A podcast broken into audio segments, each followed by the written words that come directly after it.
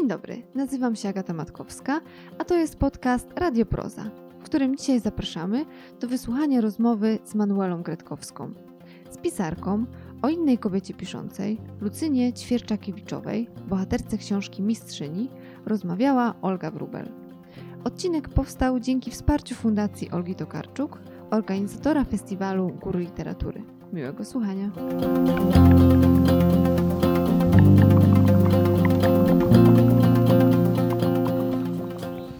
Dobry wieczór Państwu. Moją gościnią jest Manuela Gretkowska. Będziemy rozmawiać trochę o książce Mistrzyni, ale także o wielu innych sprawach.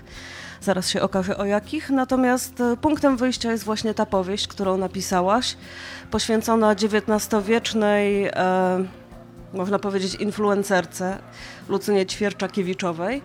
E, I chciałabym, żebyś powiedziała kilka słów o tej bohaterce. Skąd ona w ogóle się u ciebie wzięła? Jak to wyglądało?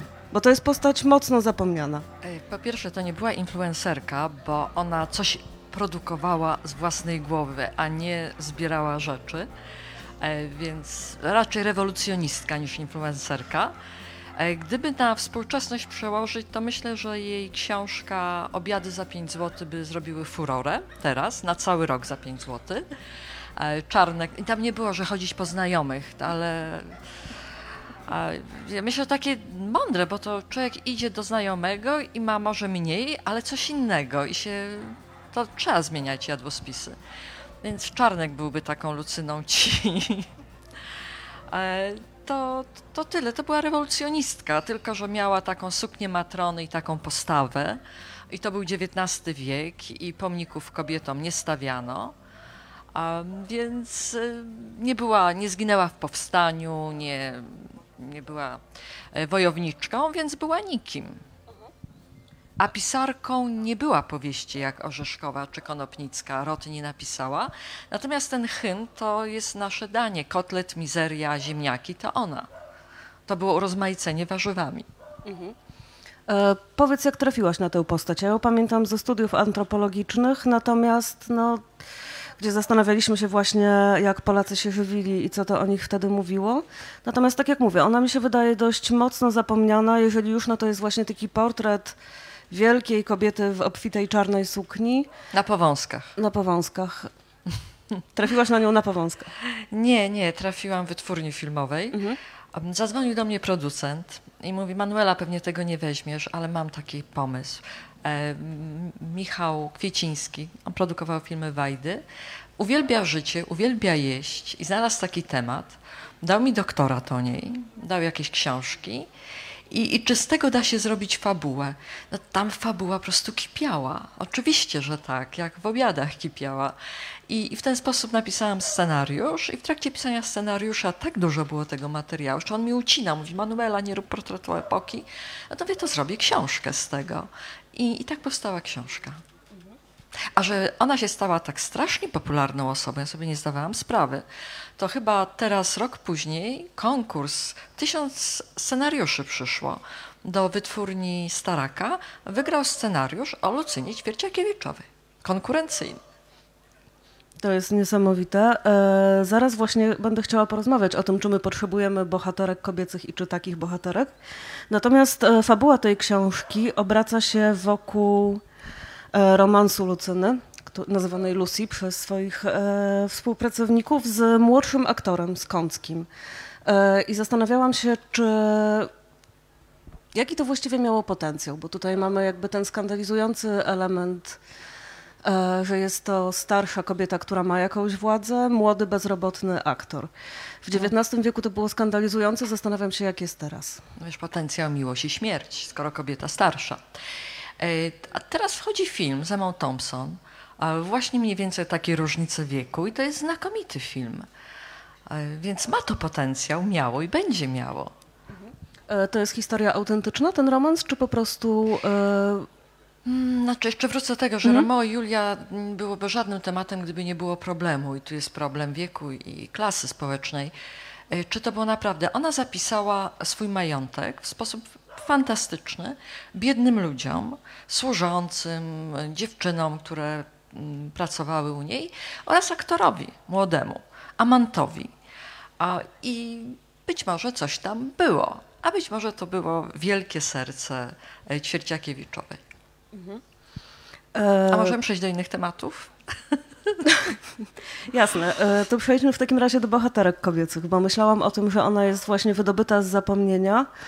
E, I zastanawiałam się, czy literatura i bohaterki, które teraz właśnie tworzymy, przed chwilą była tutaj rozmowa z Agnieszką Szpilą, myślałam o Wisłockiej, która też jakiś czas temu została odświeżona.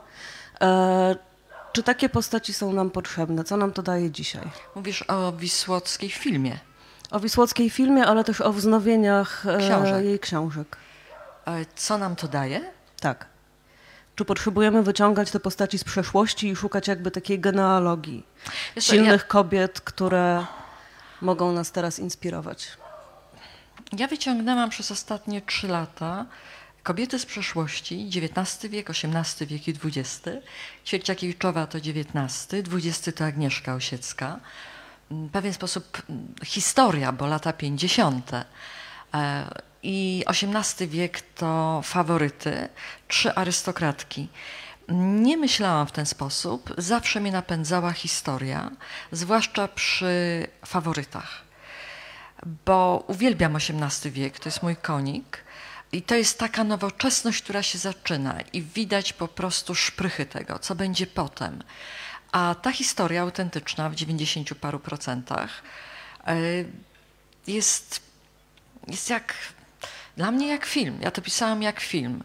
E, Obrazy, to co te kobiety robiły, epoka, motywacja psychologiczna, seks, bo to była epoka libertyńska. Myślę, że łatwiej jest pisać o seksie w XVIII wieku niż w Polsce XXI. Ja na przykład poznaję czytelników wiek po wymowie. Jak ktoś mówi do mnie o moim debiucie My z dies emigranty, Maj z dies emigranty, no to wiadomo, że nie miał rosyjskiego. Natomiast jak w takich recenzjach internetowych widzę książka dobra, ale seks jest, no to wiem, że to XX wiek, dzieci wychowane na religii. I, I to też daje wolność. Szukam takich y, bohaterek, akurat trafiło mi na bohaterki, gdzie mam wolność myślenia, pisania. Gdzieś wszystkie moje książki prawie były o współczesności. I potrzebowałam oddechu w innych czasach, kiedy można było o dziwo powiedzieć więcej. E, Wspomniałaś o seksie, więc ja na chwilkę jeszcze wrócę do mistrzyni. Tam właściwie scen erotycznych nie ma, co mnie dość mocno rozczarowało. Powinno cię ucieszyć, bo jak usłyszałam właśnie w recenzjach, y, że to jest dobra książka, bo nie ma seksu. To dobre życie, jak nie ma seksu. Z tego wynika w tym pokoleniu najmłodszym. Ja nie wiem, dlatego mamy niż demograficzny chyba. No właśnie, bardzo na to liczyłam, że jakieś będą, ale e, jakby świadomie chciałaś przełamać ten swój obraz, no bo właśnie otworzyłam wczoraj faworyty i tam po prostu to kipi od tego XVIII erotyzmu. wiek, to, to kipi i tam seks e, poruszał ciała, duszę i akcje. Seks był częścią intrygi. A tutaj natomiast to jest XIX wiek, półcienie, a myślę, że nawet kołdry nie zdjęli, ani sukni i to nie było tak do końca, więc nie, nie było potrzeby. Jeśli piszę o seksie, to dlatego, że ma to sens, a nie dlatego, że jestem infomanką. Bo takie recenzje też miałam, że jestem kurwą. To pan Rzeczpospolitej. No, I bo- powinnam zmienić zawód. No, no nie mogę, widzisz, zmienić, bo na przykład u Ćwierciakiewiczowej nie ma o seksie. Ale i tak jest to bardzo zmysłowe, jest tam dużo jedzenia, oblizywania palców, przez- kuchania na palce. E, Natomiast wspomniałaś o tym, że jakby chciałaś odpocząć troszkę od współczesności i e, sięgnąć po te postaci historyczne. Zastanawiałam się, jak wygląda... Osiecka historyczna. No myślałam o tych faworytach, natomiast właśnie do tego zmierzam, bo Osiecka jest świetnie udokumentowana, jakby istnieje, istnieje we wspomnieniach ludzi, którzy żyją, zostawiła po sobie ogromną spuściznę, dzienniki, pamiętniki, nagrania, natomiast e, jak rekonstruowałaś taki świat, który pojawia się w faworytach? Bo mówi się o tym, że po kobietach zostało stosunkowo mało tych śladów pisanych, to są wykształcone bohaterki, więc... Wiesz, ja nie jestem historykiem literatury, Mhm. nie, nie, nie, nie, takich śladów nie potrzebuję chyba. Jak, jakie było pytanie? Jak ja tworzyłam ten świat? Tak, ja jak w nim przykład- żyję. Ja w Mhm. nim żyję. To jest mój konik od 20-30 lat. Nawet sobie nie zdawałam sprawy, że mam wiedzę na ten temat. A wydawało mi się, że każdy ma taką wiedzę. A jak napisałam, się okazało, że coś tam bardzo dokładnie opisałam i tak dalej. Mm, Cała ta historia jest o trzech arystokratkach, które nazwiska znamy, postacie autentyczne. Na szczęście żadna rodzina mi się nie wtrącała, jakoś może nie utożsamiają aż tak, bo to kobiety z XVIII wieku, a parę razy miałam problemy z rodzinami. E, I to jest historia trzech postaw właściwie. E, kochanki, takiej romantycznej, e, jak Izabela Czartoryska, Elżbieta Lubomirska, która się nazywała Izabela Czartoryska, ale musiała wszystko pozmieniać, bo nie chciała się nazywać jak rywalka, która jest absolutnym intelektem, jedną z największych dam XVIII e, wieku w Europie. I taka kochająca na zabój poszłaby za tym królem wszędzie. To są trzy postawy, ale nie o to chodzi w tej książce. W tej książce chodzi o upadek Polski tak naprawdę.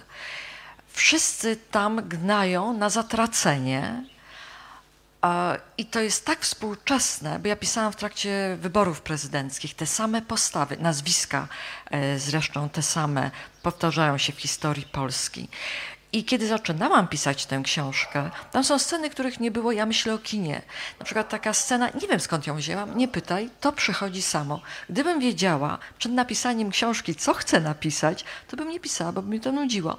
Tam jest taka scena, jak przychodzi mm, do stajni, bo oczywiście polowania uwielbia Elżbieta Lubomirska, gdzie zastaje ją mąż i postanawia się zemścić, bo ona ma romans z młodym mm, Lubomirskim, który nie był jeszcze takim arystokratą, był nikim. I postanawia wydać tego młodego Lubomirskiego za jej córkę, jednaczkę. A scena jest e, w stajni, bo jest skryta jej ukochana klacz tego jej męża, przez Ogiera. I kiedy ona słyszy to, wyjmuje pistolet, nie może go zabić, on to wie, celuje w niego i celuje w kopulującą klacz, która zdycha pod tym ogierem, potem w ogiera między oczy, a on jeszcze tymi ruchami frykcyjnymi pośmiertnie e, się rusza. I dla mnie to była taka scena symboliczna tej książki, Polski, która już nie istniała, a jeszcze się ruszała, bawiła, grzeszyła e, w ten sposób. E, natomiast siadając z tej książki, nie zdawałam sobie sprawy, że moją ulubioną postacią, naprawdę nie miałam takiego zamiaru i nigdy bym tego nie zrobiła, ale książka ma własną dynamikę i postaci. Z, zaraz powiem, jak postacie są mądrzejsze od autora. E, został ambasador, to było przed wojną z Ukrainą, ambasador rosyjski Repnin. Bo to była jedyna osoba, która naprawdę kochała i była naprawdę wolna. Ci wszyscy ludzie byli jak marionetki. Jeszcze XVIII wiek to są wstążki, marionetki, mechanizmy nakręcane, a on oczywiście podlegał carycy, ale robił co chciał. Nikt z, tej, z tych bohaterów nie mógł robić tego, co chciał. Kobiety były manipulowane. Ta książka jest o piętrowej manipulacji. Kobietom się wydaje, że manipulują mężczyznami, natomiast nimi manipuluje polityka i tak dalej, i tak dalej. Aż do końcowej sceny, którą oczywiście wymyśliłam, o gwałtu na królu, ale układało się to w logiczną całość. Gnojna Góra. Ja nie wiedziałam o niej. Pośrodku Warszawy na Powiślu naprzeciwko mm, Pałacu Królewskiego, Zamku, Zamku Królewskiego stała kupa gnoju. Tam wywożono nieczystości. Więc król wąchał nieczystości swoich podwładnych, obywateli. Nie, to nie byli obywatele. Kto to był dla nas? To byli poddani, poddani. I to była równość Polski wybierana, wybieranego króla, a nie, że się wywyższał. Tam mnóstwo takich było elementów, a jak, jak postaci wymyślają, są prawdziwsze od autora bardzo często, jeżeli pisze się prawdę. Mam wrażenie, jak się trafi na trop prawdy. Ja wielokrotnie opowiadałam tą anegdotę, bo ona jest z wczesnych książek. Jak pisałam mm, książkę o medycynie, to była e, kobiety i mężczyźni i bohaterką była lekarka, w związku z czym akupunkturzystka dałam mm, pani doktor, która była pierwowzorem, żeby zobaczyła te wyrostki robaczkowe, czy wszystko klapuje. Ona mówi, tak, tylko jedna rzecz musisz usunąć. Ja wie jaka? Że mój profesor kulał. Ja mówię, ale ja to wymyśliłam. Ona mówi, ale tak było. Ona tego nie powiedziała, więc wydaje mi się, że jest jakieś takie pole prawdy, faktu jakiegoś, nie wiem, ja nie, nie jestem reporterką, tylko reporterką wyobraźni. I tam, gdzie to jest mozaika, książka jest mozaiką autora, faktów, zmyśleń, realności, i tam, gdzie tego brakuje, jeśli człowiek wchodzi w taki flow, to, to samo się uzupełnia. I wtedy wiadomo, że to się trzyma kupy, jest prawdziwe i może wciągnąć czytelnika. Bo jak to jest sztukowane, no to, to czuć szwy. Po prostu. Mhm. E, powiedziałaś o tych kobietach i o piętrowej manipulacji, że one tak naprawdę, wydaje im się, że rządzą, ale w sensie rządzą mężczyznami, że mogą jakoś zarządzać ich emocjami, uczuciami, ale mają niewielką moc sprawczą. E, I o tym, że ta historia się powtarza. Myślałam właśnie o tym, że to samo jest w Mistrzyni, e, jakby nie wchodząc w głębie tej książki, pojawiają się tam sceny z naszej współczesności, między innymi e, Czarna Parasolka. I zastanawiałam się, przygotowując się do tego spotkania, jak to widzisz, bo jakby cały czas walczymy o tę emancypację, tutaj bardzo dużo się o tym mówiło. Mamy u ciebie XVIII wiek, gdzie kobiety są w zasadzie marionetkami. Mamy XIX, gdzie mistrzyni ma już jakąś władzę, zarządza kulinarną wyobraźnią Polaków. E, I mamy teraz wiek XX. Myślałam o Twojej Polce, o Twojej Europejce. To były takie książki, gdzie wydawało się, że właśnie, szczególnie Europejka, zmierzamy do jakiejś większej wolności. Teraz jesteśmy znowu w nieciekawym miejscu. I zastanawiałam się, jak to widzisz? Jak wygląda ta historia emancypacji Polek? Dlaczego w kraju, gdzie mamy tak mało władzy, cały czas e, bardzo trudno jest kobietom określić siebie jako feministki. To, to są dwa pytania. To po kolei. E, dlaczego kobietom trudno się określić jako feministki? W kraju, który jest tak silnie patriarchalny. No dlatego, że jest silnie patriarchalny, to się nie mogą określić jako feministki. Mhm. To jest odpowiedź. Ale dlaczego właśnie ten potencjał walki jest tak bardzo wąski? Zastanawiałam dlaczego się... jest tak mało feministek? Chcesz zapytać, tak? Być może, albo dlaczego się w ogóle z tym nurtem tak trudno zidentyfikować? Kobietom, które w Polsce regularnie tracą e, kolejne prawa. O, wiesz co, ja napisałam hasło wiele lat temu, kiedy założyłam Partię Kobiet Polska jest kobietą. I to jest równoważnik zdań, znaczy logicznie równoważnik. Znaczy można pierwszą część przełożyć do drugiej. Kobieta jest polską. A chodziło mi o to, że w jakiej sytuacji jest Polska, w takiej sytuacji są kobiety. A więc pytanie do kobiet, dlaczego, jak zawsze, kobiety muszą więcej, lepiej. Opozycja nie jest w stanie sobie poradzić z tym, co jest, z brakiem demokracji, a kobiety muszą bardziej. Nie mamy pieniędzy, nie mamy organizacji partyjnej, nie mamy struktur, a powinnyśmy wywalczyć swoje prawa, których nawet partie bardzo dobrze zorganizowane są w Sejmie, to co widzieliśmy parę lat temu, e, odpychani e, posłowie i posłanki e, w obliczu kamer, prawnie. To co dopiero mówić o kobietach? Ty mówisz tutaj też o kwestiach politycznych, ale zastanawiam się... Ale to się, się... łączy. Mhm. To się łączy. Przecież Polska jest kobietą. Jak w kraju, gdzie nie ma... Prawa kobiet są prawami demokracji człowieka.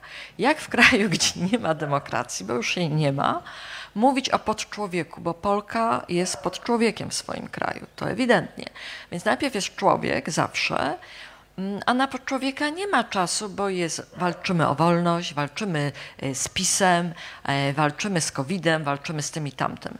Więc no to, to jest logiczne. Dla mnie to jest logiczne.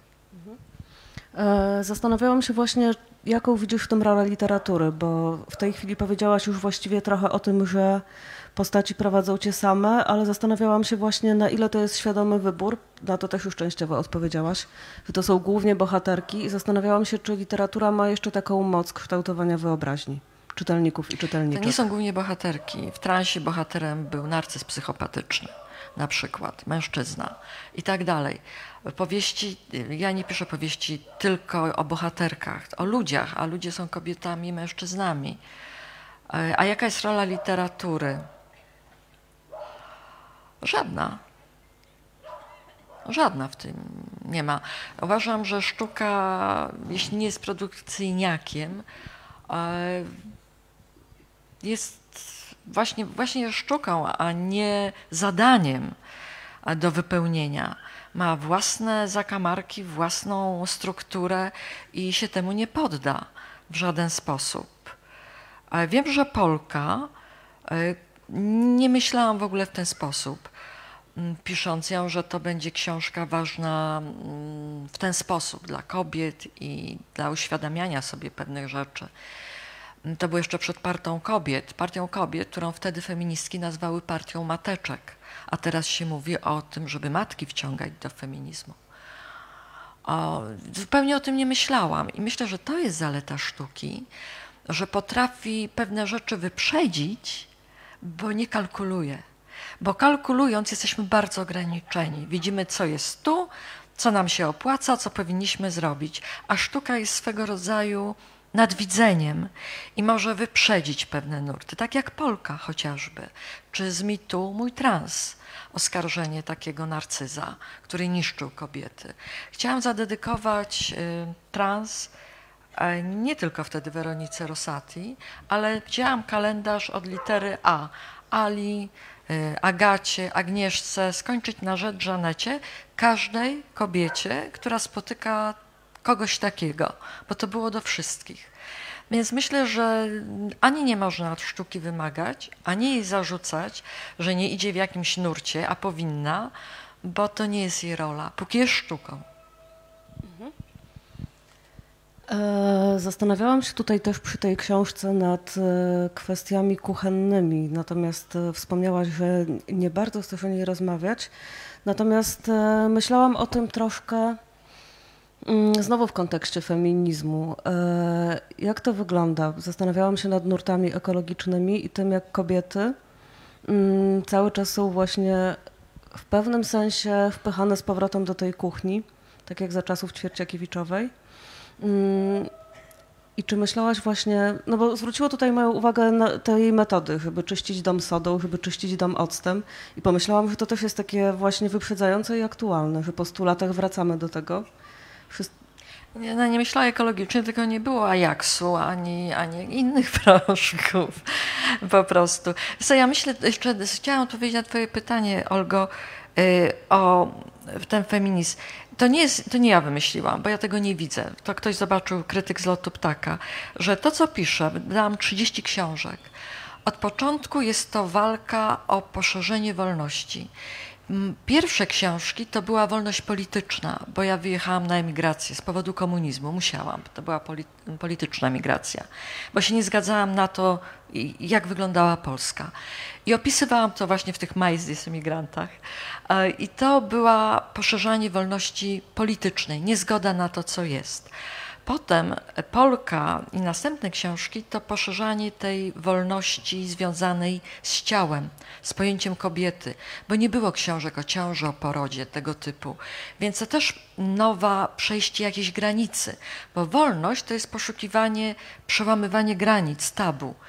E, następne książki, jeśli już mówimy o tym feminizmie, o tym nurcie, to jest poszerzenie e, społeczne, e, polityczne, ale już nie związane z ustrojem, tylko z pozycją kobiety obywatelka, dziennik partii i walki o, o równość praw polityczną. Pierwsza walka polityczna, bo to była pierwsza partia polityczna, bo kobietom, tak jak mówi, zapędzam, jesteśmy do kuchni, to w polityce nas się zagania do ruchów społecznych, do pomocy, do PCK.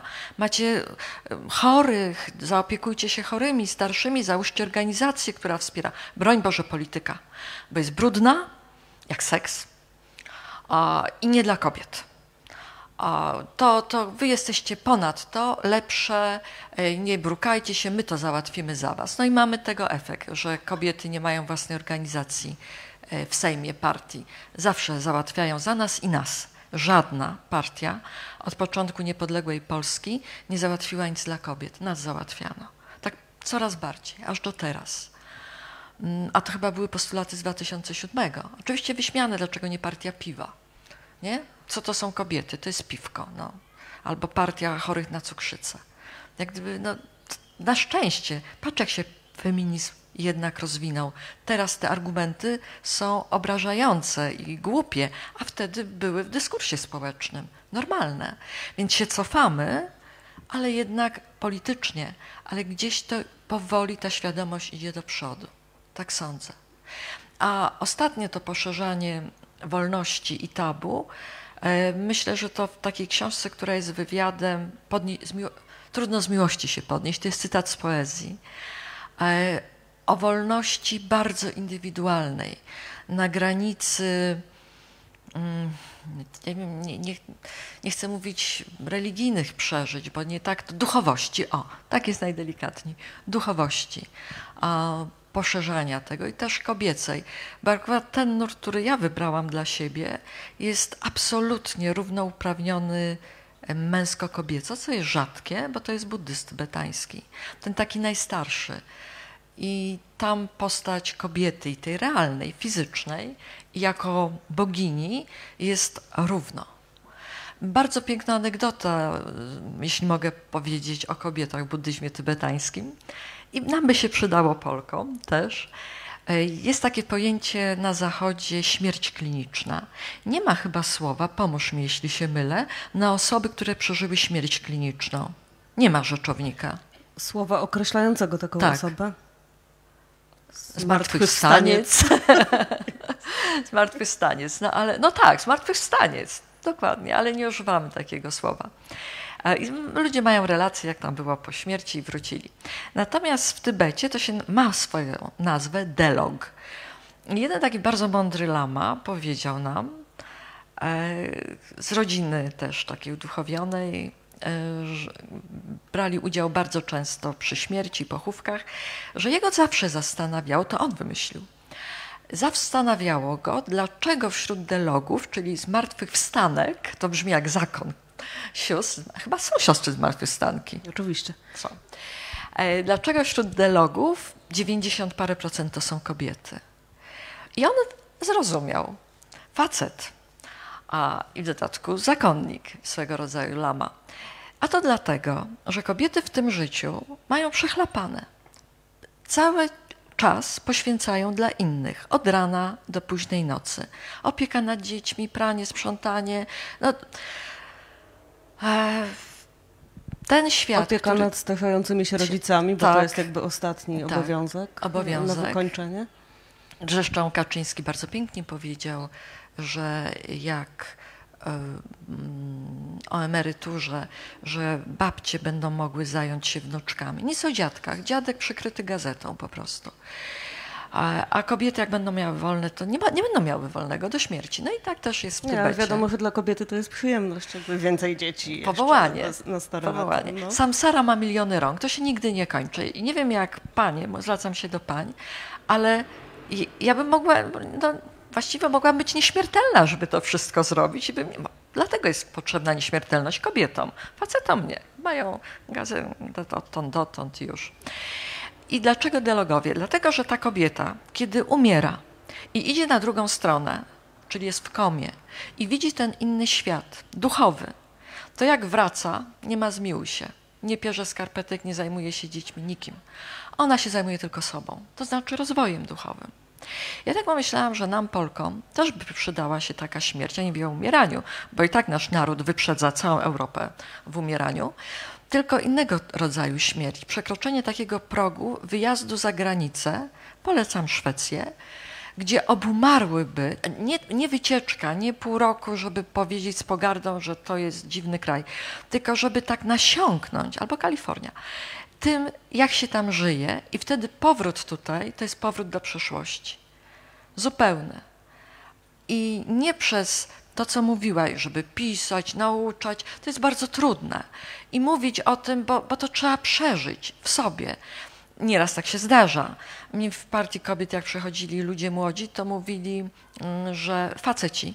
Wie pani co? Ja myślałem, że ja jestem, popieram żonę, wtedy feminizm nie był mądry, mo, modny, ale dopiero jak nam się dziecko urodziło i nie mogliśmy wsiąść do autobusu i tak dalej, to zrozumiałem, jak kobiety są traktowane w naszym społeczeństwie. Więc może potrzebna nam jest taka zbiorowy, no nie trauma, bo bardzo się przy traumie jednoczymy, ale mi to przypomina płaczki. Wtedy płaczemy, podnosimy kartkę, e, wymieniamy nazwisko zabitej w imieniu prawa kobiety, bo one są zabijane, my jesteśmy zabijane. Ale przepraszam, ale to są odruchy zwierząt. Zwierzęta się bronią, kiedy są zagnię- zaga- ostatni kąt i wtedy atakują. A my nawet tego nie robimy. To jest przerażające dla mnie. Przecież jesteśmy, jak nie my, to siostry, córki, wnuczki skazywane na śmierć. I spokojnie na to patrzymy. Partia Kobiet powstała, kiedy jedna z dziewczynek popełniła samobójstwo w szkole, bo nawet nie była zgwałcona, tylko symulowano na niej gwałt i popełniła samobójstwo. A Giertych w tym momencie w radio mówił właśnie o przymusowych ciążach. Pomyślałam, że to jest ten moment, kiedy nie, nie ma się gdzie cofać. I wtedy rzeczywiście kobiety, miałyśmy 11% w pewnym momencie poparcia ankietowym że to jest ten moment, kiedy zdrowy rozsądek mówi: ratujmy się. I myślę, że teraz też jest taki moment, ale oczywiście Polska w niebezpieczeństwie i tak dalej. I tak jak strajk kobiet czy cokolwiek innego, będziemy wykiwane. To mamy jak w banku. Trudno stąd wrócić do. Tu jesteśmy, nie musimy wracać, Olgo. Nie, trudno wrócić jakby z tego, co powiedziałaś, do jakiegoś banalnego pytania. Natomiast właśnie ach, powiedziałaś, że super by było, żeby kobiety mogły, gdyby kobiety mogły wyjechać na jakiś czas i nasiąknąć inną atmosferą. To najprzyjemniejsza wersja, mnie, tak. przyjemniejsza niż śmierć kliniczna, w której jesteśmy. Mm, no właśnie. Feminizmie. Zastanawiam się, jakie są inne opcje, no bo wiadomo, że to jest utopijne. Zazwyczaj standardowa, umęczona kobieta z Podlasia nie ma szans na taki wyjazd. I zastanawiałam się, czy widzisz jakieś inne okna emancypacyjne dla nie. kobiet? Nie, na razie nie. Na razie po prostu nie widzę dla Polski. Nie byłam na spotkaniu z premierem Tuskiem w Wałbrzychu. Nie wiem, jakie on widzi okna, ale nasze prawa są podpięte pod prawa demokracji. Więc póki jej nie ma, to możemy o tym zapomnieć. Mhm. A jej jest coraz mniej. Więc mówimy o przyszłych wyborach. A jakby schodząc, e, domyślam się, co odpowiesz, natomiast schodząc na taki poziom trochę bardziej osobisty, czy myślisz, że jest jakiś sposób, e, tak jak ta śmierć kliniczna jest jednak bardzo indywidualnym doświadczeniem, chociaż tak jak mówisz, w tym buddyzmie tybetańskim istnieje na to słowo, więc indywidualnym, ale zdarzającym się wielu osobom. E, czy jest jakaś szansa na poszerzanie tej swojej wolności wewnętrznej, póki czekamy do wyborów? E, myślałam tutaj trochę o mediach społecznościowych. Jak ty je widzisz? Mamy absolutną wolność, tylko jak patrzę na media społecznościowe, robiłam taki eksperyment. E, można pisać celnie, dowcipnie, ostro, ale i tak zdjęcie z mężem albo z kotkiem robi furorę. Może kotki animować, no, ja nie żartuję. Takie komiksy feministyczne o, o koteczkach. by nie. Mówię o mediach społecznościowych. Mhm. Mamy wolność i to jest najlepsze, że możemy niemal wszystko w tych mediach, niemal, bo wiem, że nie. A, I co z tego? To, to, to nie jest cenzura, że nie wolno nam czegoś powiedzieć. Można powiedzieć wszystko, tak jak politycy mówią wszystko. I nie ma za to ani kary, ani, ani nic nie ma za to. Można prześladować oczywiście drugą stronę. Ja napisałam w którymś z felietonów, cytując Szczepana Twardocha, żeby nie zostać pociągniętą do odpowiedzialności, bo on miał sprawę i jako, że jest Ślązakiem, umorzono mu to, bo on napisał y, po jakiejś historii, gdzie y, coś ze Śląskiem Polska nawaliła, pierdol się Polsko. Ja napisałam pierdol się Polsko bez prezerwatywy. Zajdź w ciążę niechcianą i zdychaj w szpitalu przy prokuratorze, księdzu i ginekologu bezradnym. Bo, bo tak to widzę.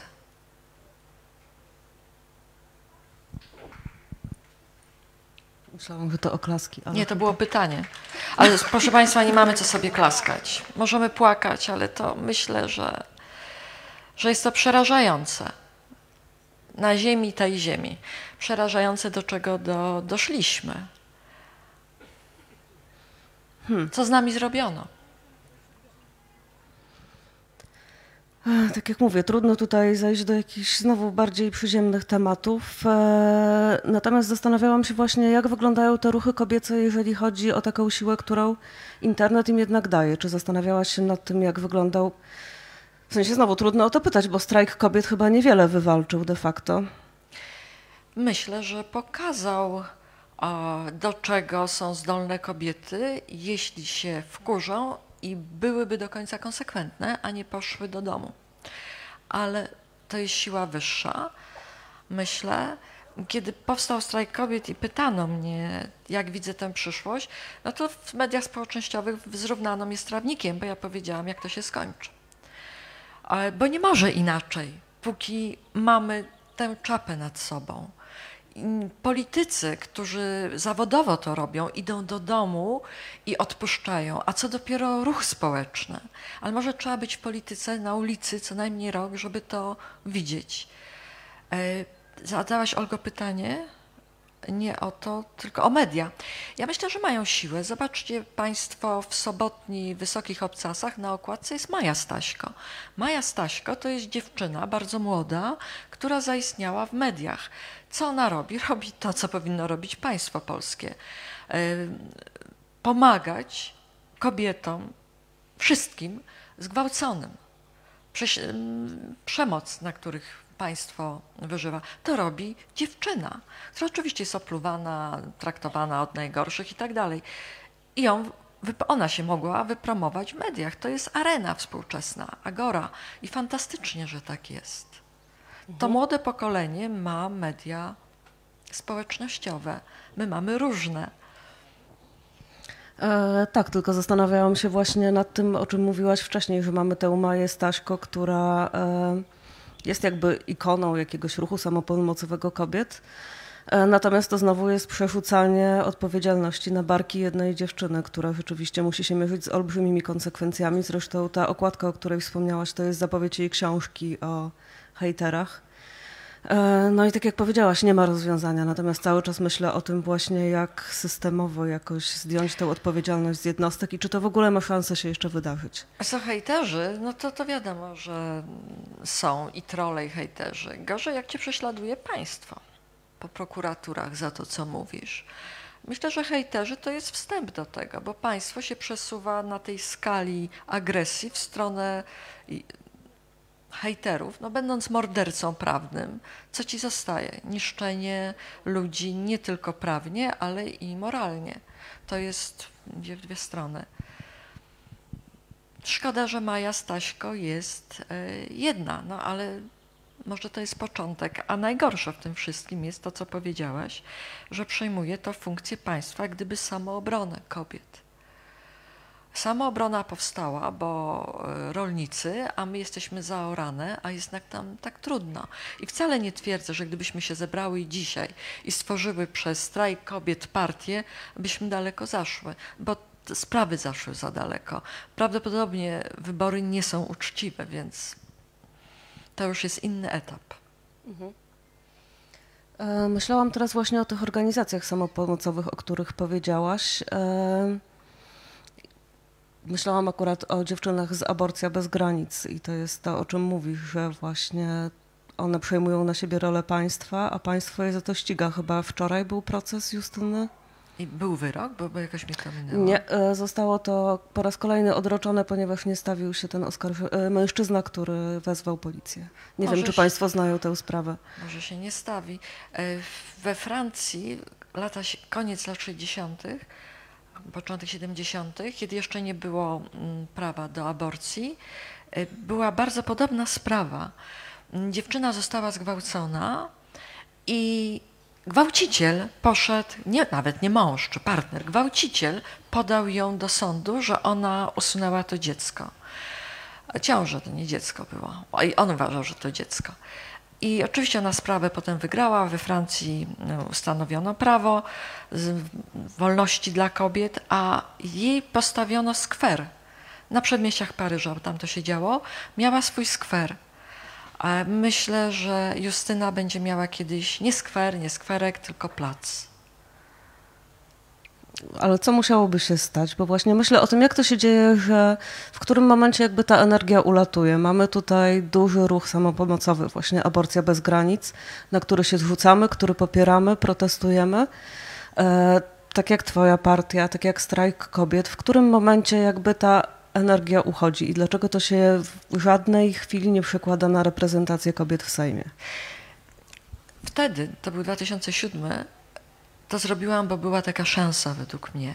Ja nie jestem politykiem, nie, nie myślałam, po prostu czułam.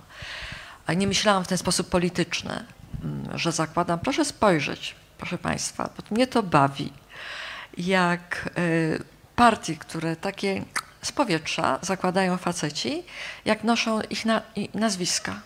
Partia Palikota, partia Kukiza, najpierw to był ruch Hołowni, a organizacje kobiece, takie to nie jest ruch Lempart albo partia Gretkowskiej. Nie. Kobiety myślą kompletnie inaczej. Faceci myślą na siebie. I co musiałoby się stać? Wtedy, w 2007, e, uważam, że absolutnie kobiety miały szansę, bo mm, PiS był pierwszy raz u władzy, nie było rozmowy o rozwalaniu systemu demokratycznego. Już drugą kadencję to przeżywamy. Wtedy to jeszcze była czysta gra. I można było. Jak to się potoczyło, nie chcę zanudzać, proszę przeczytać w obywatelce. Bardzo klasycznie. Część winy jest moja, e, z braku doświadczenia politycznego. Była taka szansa. Czy ta partia by się utrzymała, czy by skończyła tak jak e, Palikot? Nie wiem. Nie wiem, nie mam pojęcia. Mam nadzieję, że nie. E, a teraz, no, cały czas mówię, że to jest drugiej kolejce. Pierwszej jest przywrócenie demokracji. Mhm.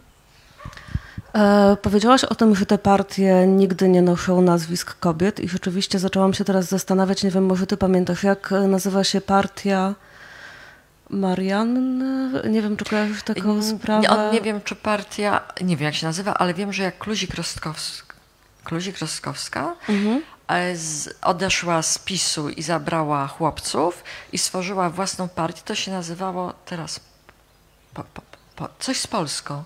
Jak? Polska jest najważniejsza, nie Kluzik Roskowska jest najważniejsza. Polska jest najważniejsza. I co się stało? Jak ona zrobiła czarną robotę, bo proszę mi wierzyć, to jest czarna robota partyjna. To jest 24 na 24. To chłopcy jej powiedzieli, Jasiu, ty masz tyle dzieci, ty jesteś zmęczona, idź do domu. I oni wyszli na, na, na przodu, a ja się odesłali do tylnych rzędów. Chłopcy są najważniejsi, nie Polska. To lecimy dalej w takim razie. A w Jak... ogóle jeszcze o Palikocie powiem, bo to mnie strasznie bawiło. Byłam, mhm. byłam supportem na jego otwarciu. A, ale on był taki antyklerykalny i, i, i mówił, że będzie taki mądry. A to symbolem jego partii, ja zdębiałam, jak to zobaczyłam na scenie, to był nie wiem czy Państwo pamiętacie, to był facet ze skrzydłami jak husaria, który wisiał na y, tym krawacie, jak pijany. A ja wiem, że wódka, fabryka wódki i tak dalej, ale w tym było wszystko, to nawet nie było ukrywane, co to jest i kto to będzie. E, dobra, no to tak jak mówię, ciśniemy dalej, no bo powiedziałaś... A ruch Hołowni, ja wiem, że na pewno część z Państwa głosuje, to majstersztyk, kiedy na pierwsze pytania żonatego faceta, w dodatku z kobietą pilotką, myśliwca, e, co on myśli o aborcji. I on zapyta kobiet o pigułkę po i aborcję, no bo, bo on nie wie. Musi się zastanowić. Musi, tak, tak, po prostu. Nie, nie wie, co sądzić o demokracji, o równości praw. On się dowie. Tylko przepraszam, nie, nie. Dobra, to ponownie, w takim razie jak wychować kobiety na liderki? Bo jakby chłopcy... Nie da się. Nie da się. Uważam, że bycie liderką jest wrodzone, tak jak w stadzie zwierząt. Jesteśmy zwierzętami. Można coś podkręcić, jasne, pokazać jak się robi. Lider się odezwał. Podkręcił się. O imieniu Ryjek. Podkręcił, no właśnie, widzisz, mówimy o zwierzętach. On to wie. Olga, to nie jest przypadek. Jest bardzo empatyczny. Możemy dojść do głosu Ryjku, mówimy o kobietach. Tak. I tak wygląda sytuacja kobiet w Polsce, kiedy kobiety chcą pokonać samców. E, Rojek musi Więc trafić do weterynarza. Świat tak. zwierzęcy, jesteśmy ssakami. I miałyśmy takie ćwiczenie w Partii Kobiet, żeby dziewczyny stanęły na krześle albo stołku i przemawiały. Bardzo trudno to było części przełamać, żeby stanąć na podwyższeniu i to mówić. W Partii Kobiet to, to uwielbiam ten rok, bo nauczył mnie więcej niż dwa uniwersytety moje. E, Były takie sytuacje, kiedy było tyle, ile tutaj Państwa na sali, same kobiety, jeden facet. I pytania. A z reguły mężczyźni w pierwszym rzędzie siedzieli. Zresztą na spotkaniach autorskich też tak bywa. Cisza. I nagle ten mężczyzna podnosi rękę, wszystkie. Czy mogę otworzyć okno? Przynajmniej zapytał. Przynajmniej doceńmy. zapytał. Więc on był urodzonym liderem. I myślę, z mojego. Do... Taka sala, on się odważył. E, Faceci są liderami. e, Gdzie jest mnóstwo kobiet, będzie jeden mężczyzna, to mu narzuca się, że będzie liderem, oczywiście. Natomiast to jest wrodzone. E, Tak jak proszę zobaczyć Wałęsa, czy było tyle osób. To jest, to się ma. Można, można kształcić, tak jak aktorstwo ale bo to jest aktorstwo swojego rodzaju, dawka narcyzmu, braku obciachu i y, idea, myślę.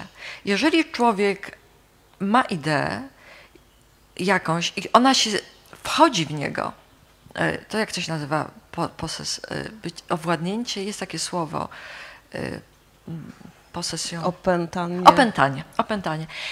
Kiedy idea opęta, to jest ta spójność, to się nazywa spójność przekazu. Faceci, których widzimy w polityce PiSu, to widać najbardziej, nie ma tej spójności. Co innego mówią oczy, co innego ciało, a nawet to są takie mikroruchy, których nie widzimy. I nie, nie widzimy tej spójności, a u lidera to widzimy, bo on jest, jeśli nie kasą, a ideą opętany, to, to idzie do przodu i pociąga za sobą ludzi. Miałam takie momenty trakcie Partii Kobiet, jak zakładałam, kiedy stałam na scenie, kiedy traciłam przytomność. Ja czułam, że jeszcze trochę i odjadę. I się musiałam cofnąć, bo gdzieś świadomość wychodziła spoza ciała i jak dron latała nad salą i wyłapywała pewne rzeczy, żeby kontynuować mówienie. Myślę, ja wtedy byłam liderką. Chciałam odejść, ale nie mogłam, bo byłam liderką, czego nie rozumiałam. Ja zakładałam partię, bo szukałam kobiety, która będzie miała teczkę, garsonkę i będzie mądra. Artyści nie powinni tego robić, bo mają papiery, nie żółte, ale różne. Wyciąga się cytaty o seksie, a to piła, a to brała narkotyki, niepoważna się zniszczy w kampanii. Więc szukałam mądrej kobiety, a nie wiedziałam, że jestem liderką, bo, bo to wymyśliłam. I myślę, że liderki, liderki się rodzą.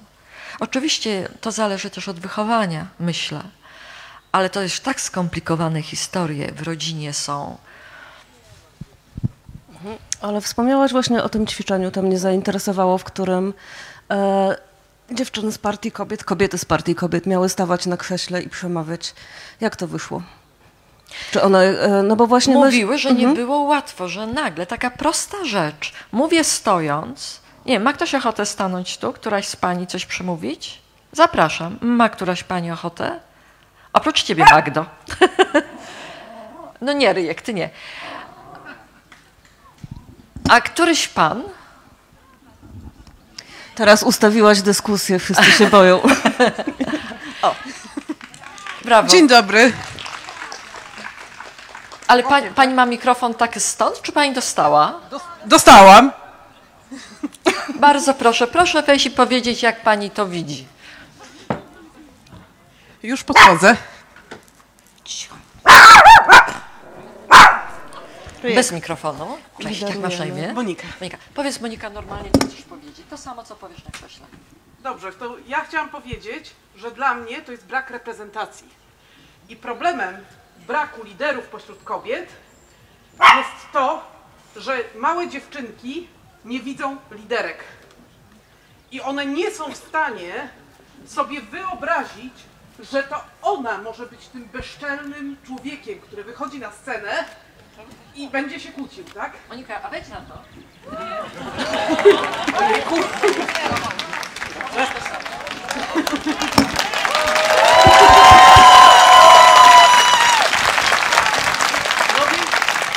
Chciałam powiedzieć, że to jest brak reprezentacji. Mówisz ciszej.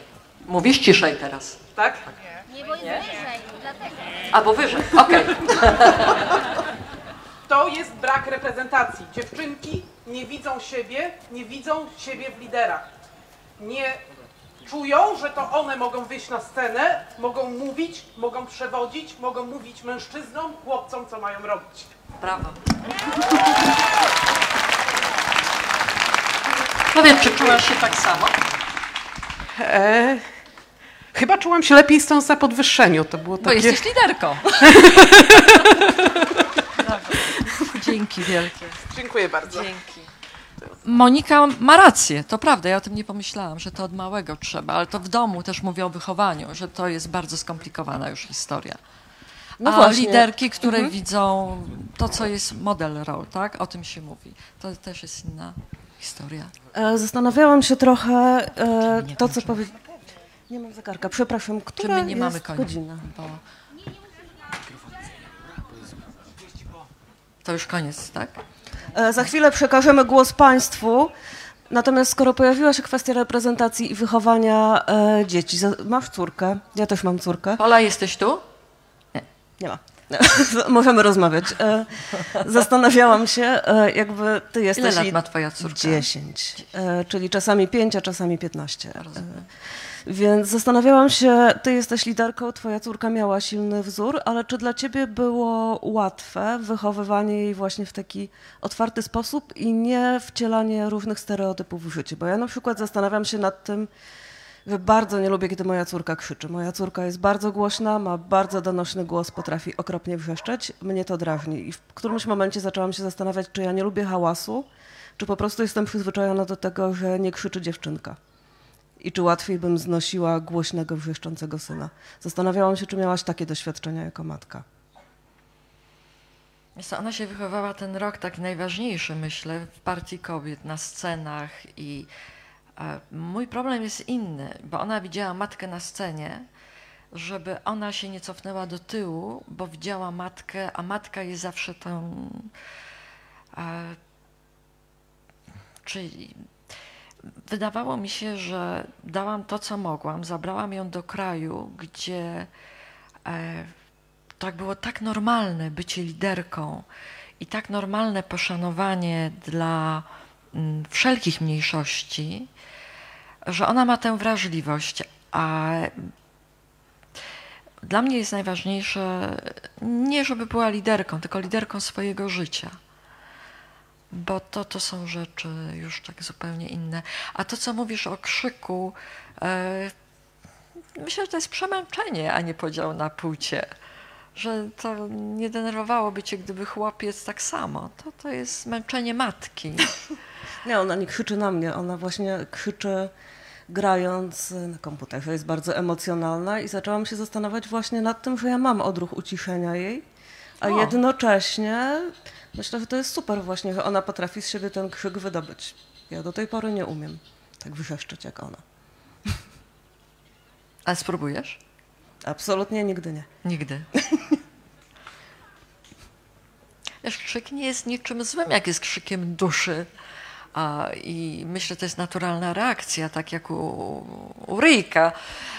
Ale myślę, że gdybyś teraz poprosiła, y, możemy poprosić którąś z pań, żeby weszła na scenę i krzyknęła, ale myślę, że tutaj będzie naprawdę trudno. Próbujemy wszystkie? Trzy, cztery. Panowie nie krzyczeli. Bo im nie pozwoliłyśmy. A może zrobimy dla porównania. Dla, a panowie sami.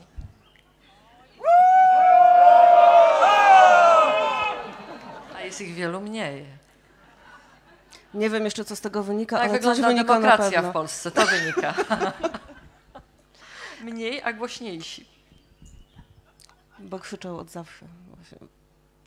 E, dobrze, jakby I na tym zarabiają. i na, e, po tym wspaniałym empirycznym doświadczeniu myślę, że możemy przekazać Państwu mikrofon, e, jeżeli mają Państwo jakieś pytania, na pewno.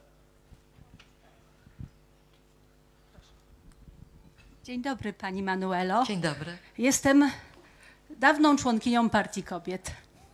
Brawo. Jestem już dosyć wiekową osobą. jak Państwo widzicie. Tak jak ja. Tak, tak. Witam Pani Magdo.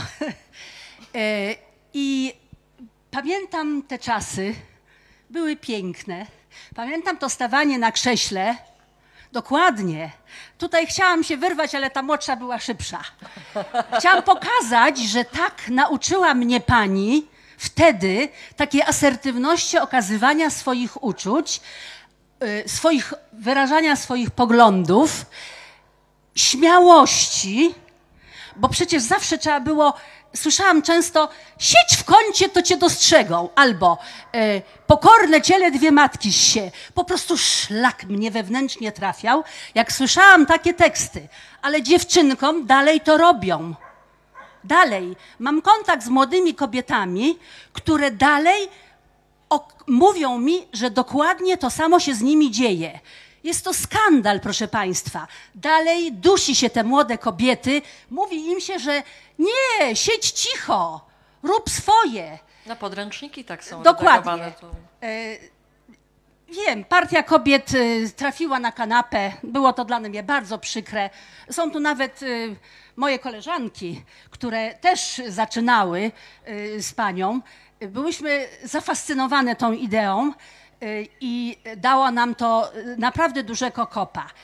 Zrobiłam się feministką, chociaż z domu w ogóle tego nie wyniosłam. Y, Poznałam całą masę fajnych pań i y, podziwiam panią za to. Jest, jest to. Był to wspaniały ruch.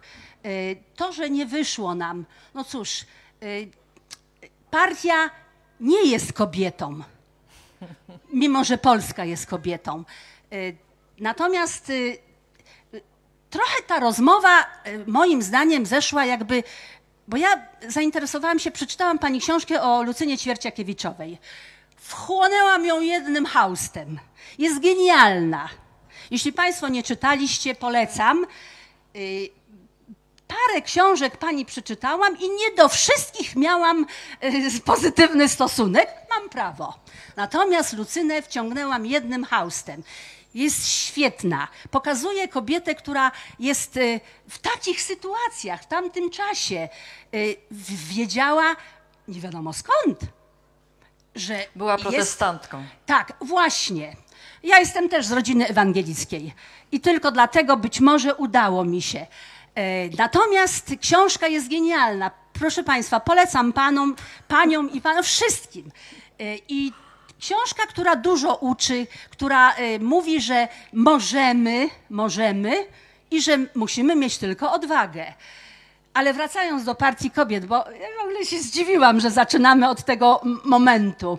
Y, To był czas dla mnie niezwykle szczęśliwy, ponieważ nagle okazało się, że takich jak ja jest w, na dworcu we Wrocławiu, ja jestem z Wrocławia, na dworcu we Wrocławiu w tej wielkiej hali zebrało nam się 5 tysięcy kobiet. Pamięta pani nas? Przecież pani tam wtedy była. Nie pamięta pani. była pani w wielu, była pani w wielu miejscach. Była pani w wielu miejscach. Jeździłyśmy razem po różnych mias- miastach, robiłyśmy y, sobie, prawda, jakąś publiczność, robiłyśmy punkty, wyniki. Y, Dlaczego? Rzeczywiście spotykałyśmy się z wieloma bardzo złymi y, opiniami. Y, Pamiętam to do dzisiaj. Było to bardzo przygnębiające, ale środowisko kobiet, w których byłam, były bardzo pod, podtrzymujące na duchu i czułam, że, że robimy to, co należa, co, co powinnyśmy robić, czyli walczyć o nasze prawa. Pamięta pani, to były czasy, kiedy my byłyśmy zapędzane normalnie y, do y, 3K. Cokolwiek by się nie mówiło, dzisiaj do tego wróciłyśmy. I za to, za to panią podziwiam. Ale to nie mnie, to my robiłyśmy. To... Nie, nie, ale pani była, nie, nie, była pani inspiratorką tego. tak, ale to w ogóle nie ma o czym mówić. To był taki Y, moment. y, Był taki moment, kiedy pani się przestała z nami y, kontaktować, udzielać, bo panią zmęczyło i niestety partia zaczęła niestety upadać. Czyli potrzebujemy Polska więcej Potrzeby, liderek. potrzebujemy liderki. I to jest najważniejsze. Była Pani dla nas liderką, była Pani wzorem, y, przywiozła Pani te wzorce. E, Nie mamy teraz takich liderek.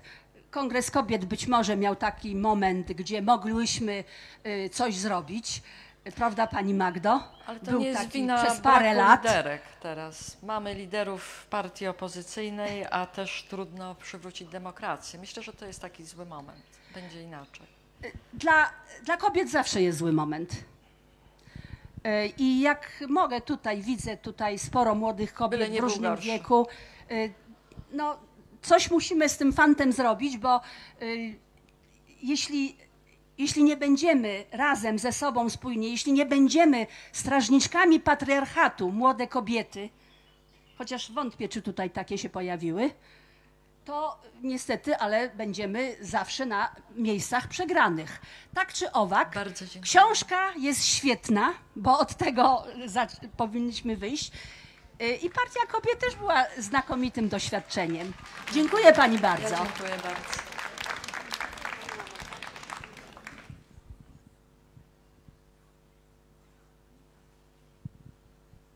Czy ktoś jeszcze z Państwa chciałby zadać pytanie?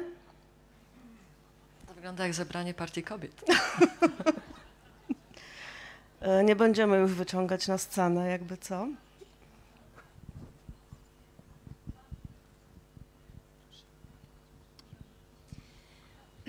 Ja bym chciała się zapytać, co pani sądzi. Nie słychać teraz? Teraz słychać. Nie jestem obyta z mikrofonem, więc musicie mi Państwo wybaczyć. Otóż ja czasami się tak zastanawiam nad tym, co Pani mówiła em, o partii kobiet, o tym trudnym czasie dla kobiet, o tym, że tyle kobiet odpuszcza, a jednak stawiają nas przy ścianie, przystawiają nam pistolet do głowy, a my spuszczamy tą głowę i pozwalamy, żeby stało się najgorsze.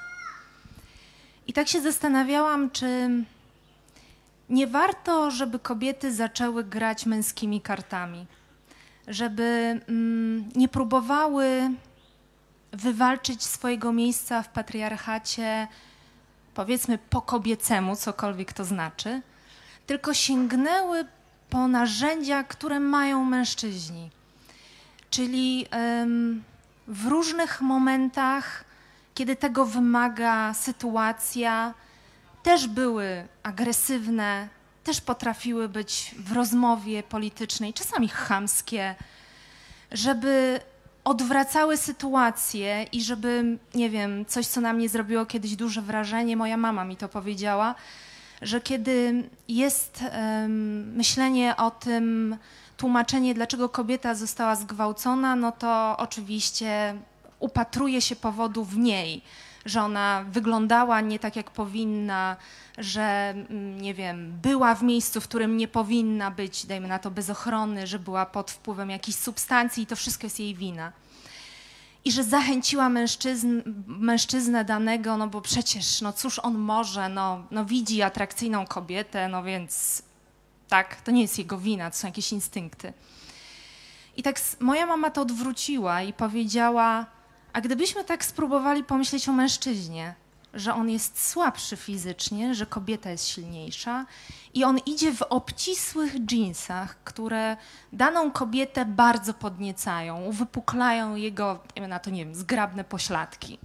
I że wtedy taka kobieta bierze go za kark, bierze w krzaki i go gwałci. I jakby to wtedy zostało wytłumaczone? Że, że co, że kobieta go zgwałciła, no bo jest silniejsza, więc może sobie tam walczyć, ale po prostu go uderzy, zdominuje fizycznie i nic z tego nie będzie. No ale, no właśnie, i co byśmy tłumaczyli, że to jest wina tego mężczyzny, bo miał zbyt obcisłe dżinsy? Nie wiem, czy to porównanie jest najlepsze. Bo Nie, nie po prostu- Wiem, czy kobieta miałaby przyjemność, gdyby on był pobity i. Wiem o co chodzi. Ale do czego- końca, ale rozumiem, co pani mówi. Natomiast Chodzi mi po prostu myślę, o odwrócenie, strajk, odwrócenie kobiet, ról. Strajk kobiet hasłem było wypierdalać. I były zarzuty, że to jest język ulicy, to jest język uliczny, to nie jest język polityczny. Albo jebać PiS ileś tam gwiazdek. E, Więc zaczął się zmieniać też język, język ulicy, bo nie jesteśmy jeszcze na poziomie układów politycznych tych sprawach z mężczyznami o władzę. Być może nigdy nie będziemy, bo to będą partie, które będą walczyły między sobą, ale język się bardzo zmienił. Proszę zobaczyć w młodym pokoleniu. To nie są te finezyjne spory, przepychanki, tylko nie ma o czym rozmawiać, wypierdalać. No. No tak. Czy może być coś prawda. prościej? Tylko z drugiej strony mm, A nie ma z kim rozmawiać, bo z nami nikt nie rozmawia. Możemy krzyczeć na razie, a to nie jest rozmowa, a więc w krzyku jesteśmy już dobre. może rzeczywiście, po prostu nie wiem, gdzieś e, w mojej głowie. em, Rozumiem o, odwróceniu ról. Tak, żeby po prostu pokazać, że to, co y, przytrafia się kobietom, tak jak są traktowane, że gdybyśmy to odwrócili na stronę męską, to wtedy, nie wiem, może byłoby więc, wi- więcej mężczyznom- mężczyzn, którzy by byli naszymi, żeby nas wspierali, żeby oni rozumieli, że kobietom jest szalenie ciężko zawalczyć o siebie, bo my jesteśmy też słabsze fizycznie. Dlatego nie liczyłabym, że mężczyźni nam ustąpią, bo nigdy nie urodzą dziecka, nie będą na razie zarabiać mniej, nie wejdą w te buty, że są pokrzywdzeni finansowo i tak dalej. Nie, nie słyszałam o. No, nie, nie, nie, nie chcę rozwijać tego tematu. W każdym razie nie są w tych butach i nie ma co e, liczyć na to, że ustąpią z dobrej woli. To musi być siła kobiet. No tak. Dziękuję bardzo. Ustąpią w cudzysłowie, no bo to jest Ja bym chciała dodać, że jest taki ładny cytat, nie pamiętam z której amerykańskiej feministki, ale nawiązujący do tego, co pani powiedziała, że mm, jak to jest, że, my, że narzędzia pana domu nigdy nie rozmontują tego domu. Więc y, patriarchat jakby należałoby rozmontować, ale nie sięgając po jego środki, tylko po jakieś zupełnie inne metody. Czy jeszcze ktoś z Państwa chciałby zadać pytanie? Ja bym chciała zadać, nawet może e, więcej niż jedno, ale chciałabym też odpowiedzieć tutaj na to pierwsze pytanie. E, Myślę sobie, że kobieta by sobie zrobiła wielką krzywdę, gdyby e, musiała grać męskimi kartami i e, nie wiem. Ja od razu zobaczyłam e, Claire Underwood e, w House of Cards, e, jak stała się straszną e, straszniejszą nawet niż, niż jej mąż, więc e, no, nie życzmy kobietom takiego, e, takiego życiorysu. E, Moje pytanie dotyczy e, literatury. E, Którą mistrzynią kolejną ma Pani na tapecie, jeśli ma Pani na tapecie, żeby nam Pani tutaj zdradziła, mnie przynajmniej, o, kim, o jakiej kolejnej fajnej e, babce e, może Pani już myśli, żeby napisać. A drugie pytanie, czy będzie Pani podpisywać książki? Tak, ale po spotkaniu jeszcze o ósmej, który mamy feministycznym. Jaką książkę następną? E, O sobie pod tytułem Kretynka, e, bo będzie to dziennik z Krety.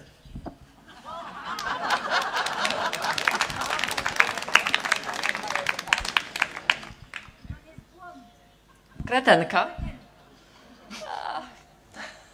Blisko. Czy jeszcze ktoś z Państwa? Bardzo dziękujemy. Dzień... Aha, Pan? Tak, a pan panowie tutaj też mogą z- zadawać? Z Zawęgła, prosimy bardzo. E, ja podejdę, tak żebym panią widział też. E, ja mam pytanie odnośnie wychowywania kobiet, młodych, młodych e, dziewczynek, dlatego że ja dostrzegam problem, który istnieje, o którym pani mówi jak najbardziej, ale e, mnie interesuje bardzo edukacja i, i, i niektóre problemy wydaje mi się, że teraz jest, jest trudno rozwiązać, ale edu, e, dzięki dobrej edukacji możemy je rozwiązać w przyszłości.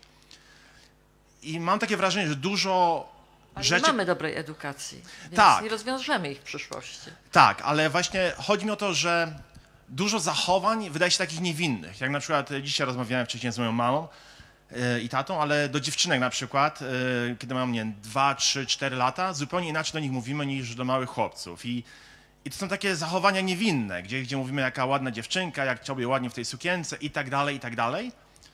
I trudno jest komuś zwrócić uwagę, czy nawet o tym rozmawiać, kiedy to jest takie bardzo niewinne się wydaje. I jestem ciekaw, jakie, jakie ma Pani do tego podejście i właściwie e, rozwiązanie takiego problemu, tak? Bo, bo chodzi o to, że się zaczyna od małych, małych rzeczy, takie jest moje, e, moje wrażenie. Znaczy, dawniej wiązano czerwoną wstążeczkę, żeby dziecka nie zauroczyć, żeby nie mówić, jakie jest śliczne i piękne, bo to źle wpływało. Nie wiem, co zrobić, żeby jakiś znak dać na dziecko, żeby nie mówiono względem płci kolory ubranka. W Szwecji robiono taki eksperyment w przedszkolu, bardzo równej w Szwecji mm, w tym sensie i okazywało się, że mówiono inaczej do dziewczynek i chłopców, a co dopiero w kraju, gdzie dziewczynki mają różowe sukieneczki, a chłopcy niebieskie.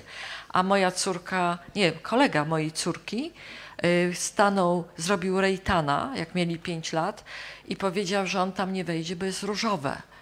A moja córka z krzykiem, kiedy kupowaliśmy jej książkę, tylko nie chłopaczywą. Więc to, to, to się napędza. A co z tym zrobić? Są kraje, są kultury, gdzie jest łatwiej z tym i jest to, nie wiem czy wytępione, tego się może nie da w tym drugim pokoleniu równościowym, ale są przykłady. Ja tego nie opracuję.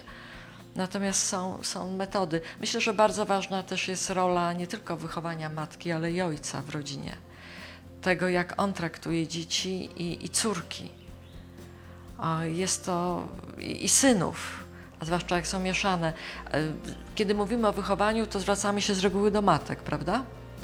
A jest to, wychowuje się matka, ojciec, babcia, ciocia, wujek, ludzie, którzy są wokół, obojętnie na płeć.